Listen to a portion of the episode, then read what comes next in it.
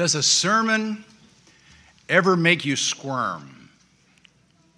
You know, even one that is not a fire and brimstone sermon. You know, I hope so. I hope so. In fact, this morning's sermon makes me squirm. and I hope it'll do the same for you. This morning we come to the ninth chapter of Romans. We'll be looking at the first five verses, which I have to admit are not my favorite verses of Scripture. Not because they're confusing or hard to understand, but because they're really hard to believe. And they're not hard to believe for the usual reasons some say they find the Bible hard to believe. They're hard to believe because they reveal something about the Apostle Paul that's hard to believe.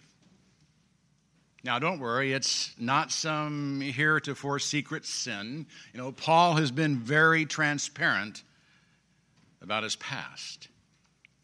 It's because in these five verses, he gives us a glimpse into his heart. And what we see there is really hard to believe. In fact, what we see there makes me uncomfortable. It actually makes me squirm. Why? Because it's so convicting. What I see in Paul's heart, I do not see in my own. And chances are you won't see it in yours either. In fact, I don't know of anyone who has a heart like Paul's. But let's not let that stop us from being challenged by his heart. Let's go ahead and examine his heart. Let's compare it to our own. And let's be challenged to develop hearts more like Paul's. And the first thing he reveals is that his heart is a sorrowing heart. Romans chapter 9, first two verses. I am telling the truth in Christ. I am not lying. My conscience bearing me witness in the Holy Spirit that I have great sorrow and unceasing grief in my heart. Now, what is it that caused great sorrow and unceasing grief in Paul's heart? It was the fact that the majority of his brethren, the Jews, had not accepted Jesus. They were lost. And if they didn't repent of their unbelief, they would be cut off from God eternally. And that broke Paul's heart. It caused him great sorrow and unceasing grief. Now, I cannot imagine unceasing grief. Paul said basically that the pain in his heart never stopped. And he wasn't being dramatic here, he wasn't exaggerating. He knew it would be hard to believe that. That's why he prefaced his statement with, I am telling the truth in Christ. I'm not lying. My conscience bearing me witness in the Holy Spirit. With Christ as his witness, he was telling the truth. He was not lying. And he wasn't kidding himself. The Holy Spirit within him confirmed what he thought he was feeling. He really did have great sorrow and unceasing grief in his heart for the lost. Now, I've got to confess, I don't have that. I know I care. It gives me great joy to lead someone to Christ or to help them mature in Christ. And my heart breaks when someone walks away from him but I don't have unceasing grief in my heart for the lost. I can put it out of my mind. You know, when I'm at Shields, I'm seldom thinking about the eternal destiny of those around me. I'm just searching for a better plastic worm. We're looking for a good deal. When I see someone doing something stupid or rude or immoral, my first thought isn't, there's someone who needs the Lord.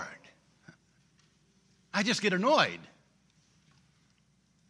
when we have a good attendance. It makes me feel good. I don't grieve over those in Chatham who aren't in worship.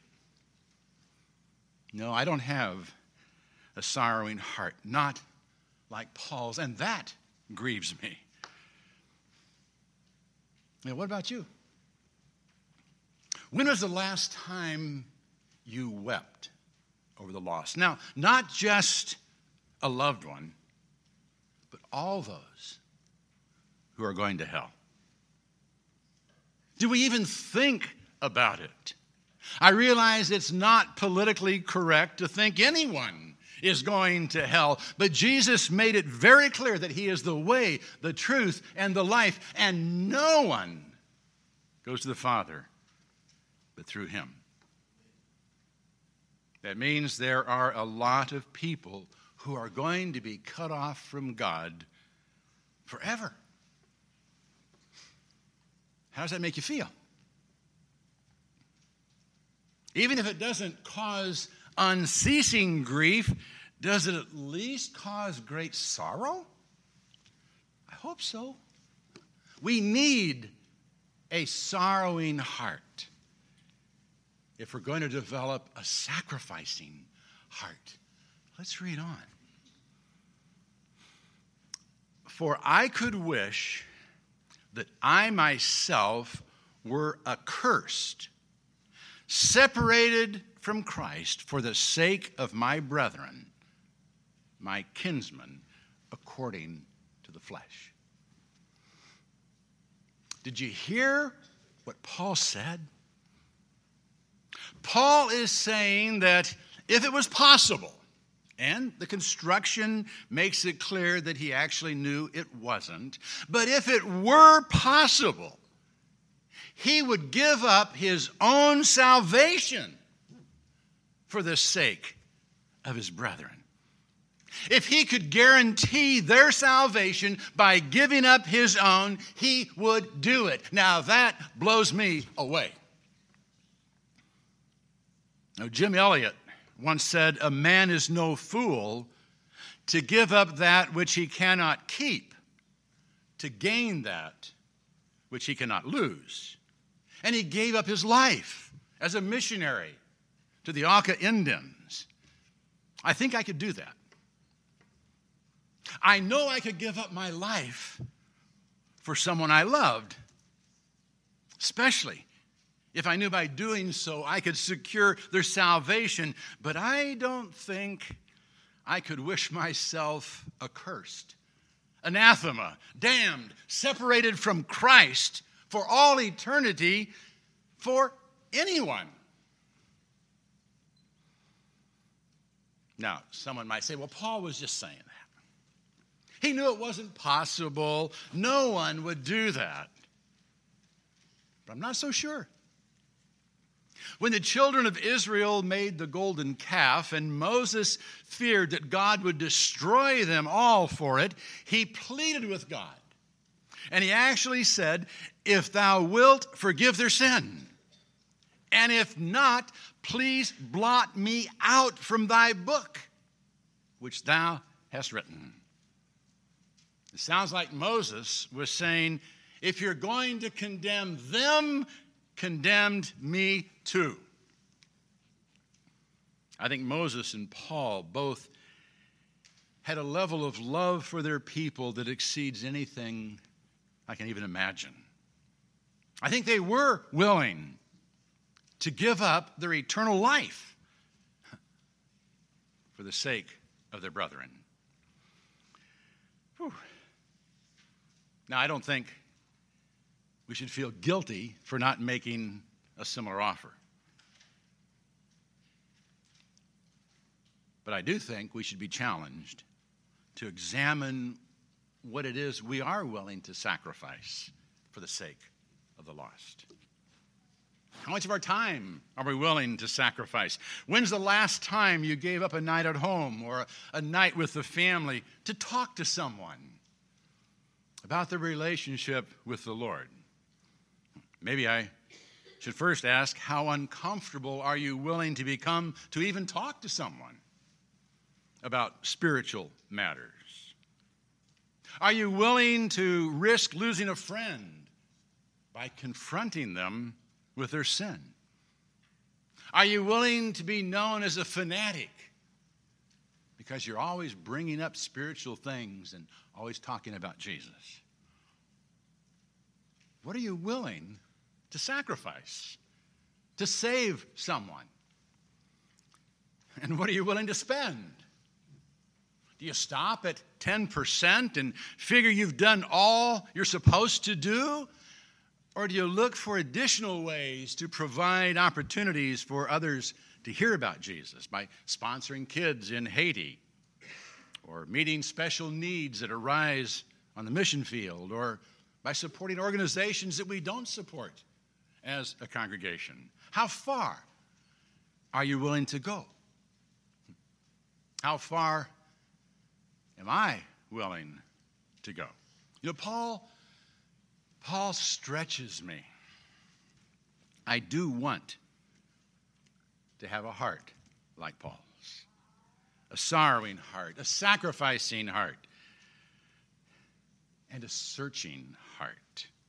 You know, speaking of his kinsmen according to the flesh, he says, who are Israelites to whom belongs the adoption as sons and the glory and the covenants and the giving of the law and the temple service and the promises, whose are the fathers and from whom is the Christ according to the flesh, who is over all, God blessed forever.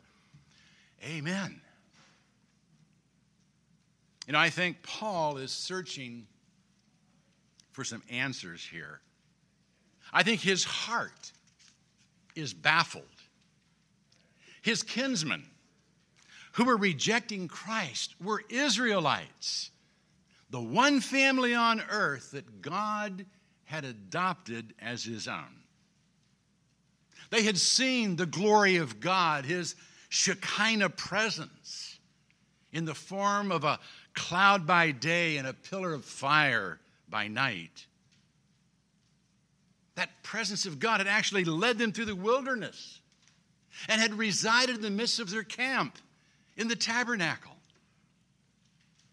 It was with him when God made a covenant.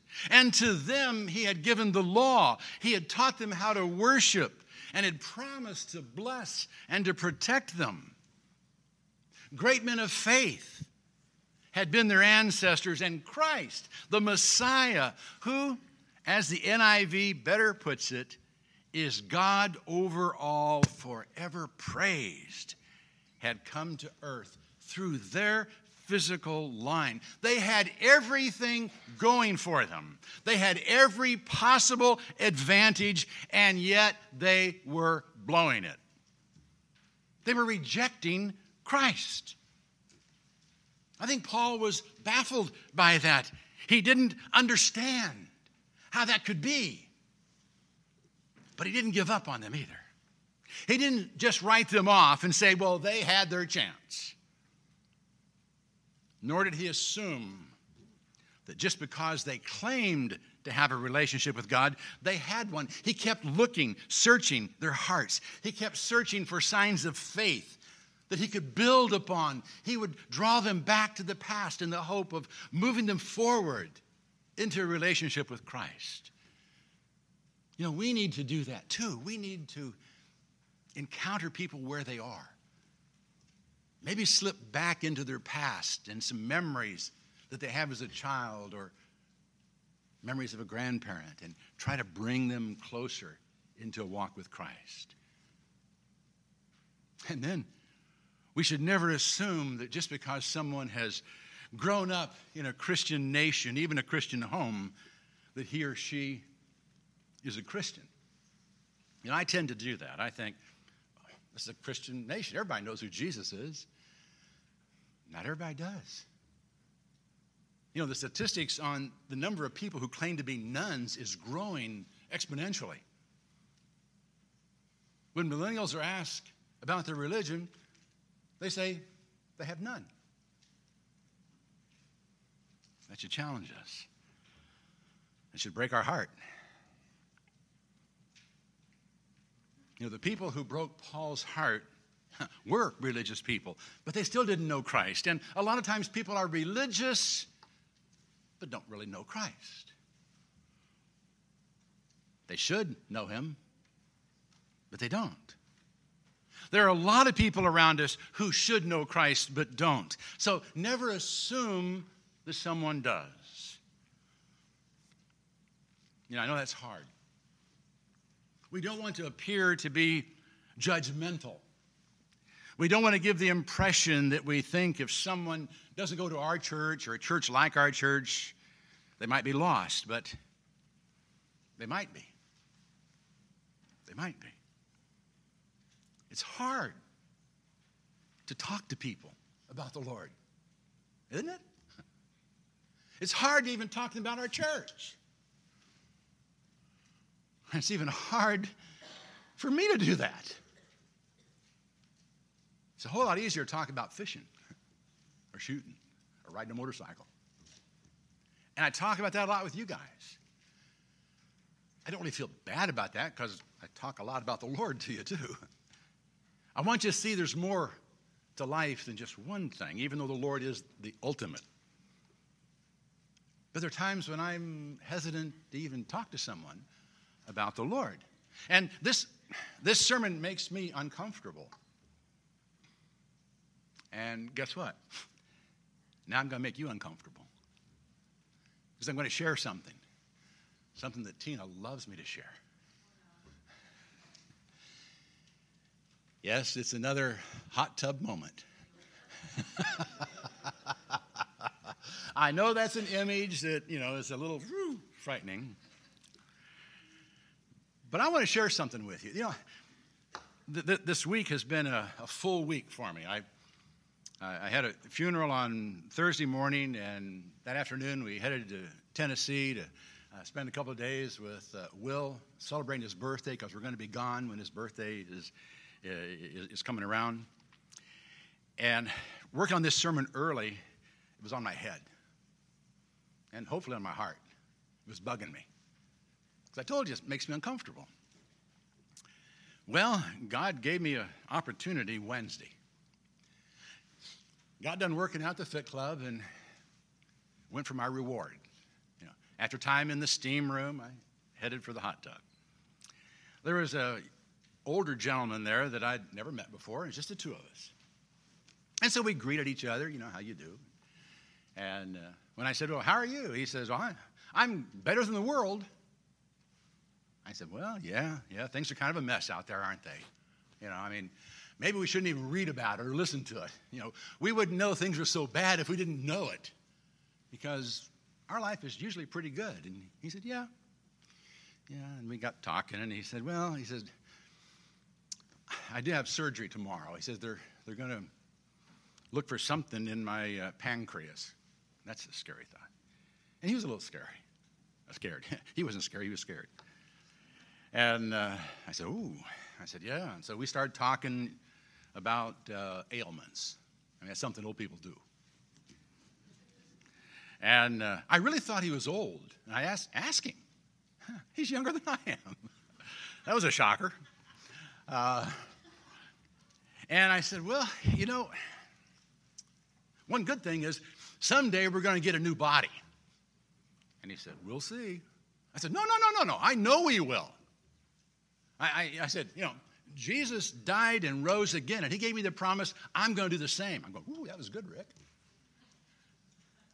And he kind of just looked at me. And so we didn't stay on that very long. We chatted a little more and told about where we grew up. And I grew up in Springfield, and he grew up between Williamsville and Sherman. And, and uh, then he asked me, Well, where'd you go to school? I said, Well, I graduated from Springfield High, and then I went up to Lincoln, Lincoln Christian College. I said, I'm a preacher.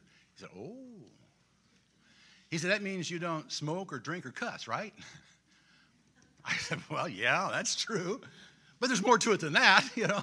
I said, I've got a really good life. God has given me some amazing blessings, you know. And, and God thought, well, let's not get carried away here, but let's, let's, let's edge in a little bit, you know. And so we talked just a little bit. And then we took off and started talking about fishing and whatever. And the whole time I'm thinking, I need to go a little further. I wasn't sure how to get there. So it was about time for me to get out of the hot tub. And so finally I, I said, well, maybe I'll, I'll, pray for him. I'll, I'll, tell him I'll pray for him. And that's generally what I do. You know, I'll talk to someone, I'll say, well, I'll, I'll remember you in prayer. And I do. I do. But it's a little awkward to say, let's pray right here, right now, in the hot tub. but something said, go for it. so I said, well, Butch, I got, I got to leave.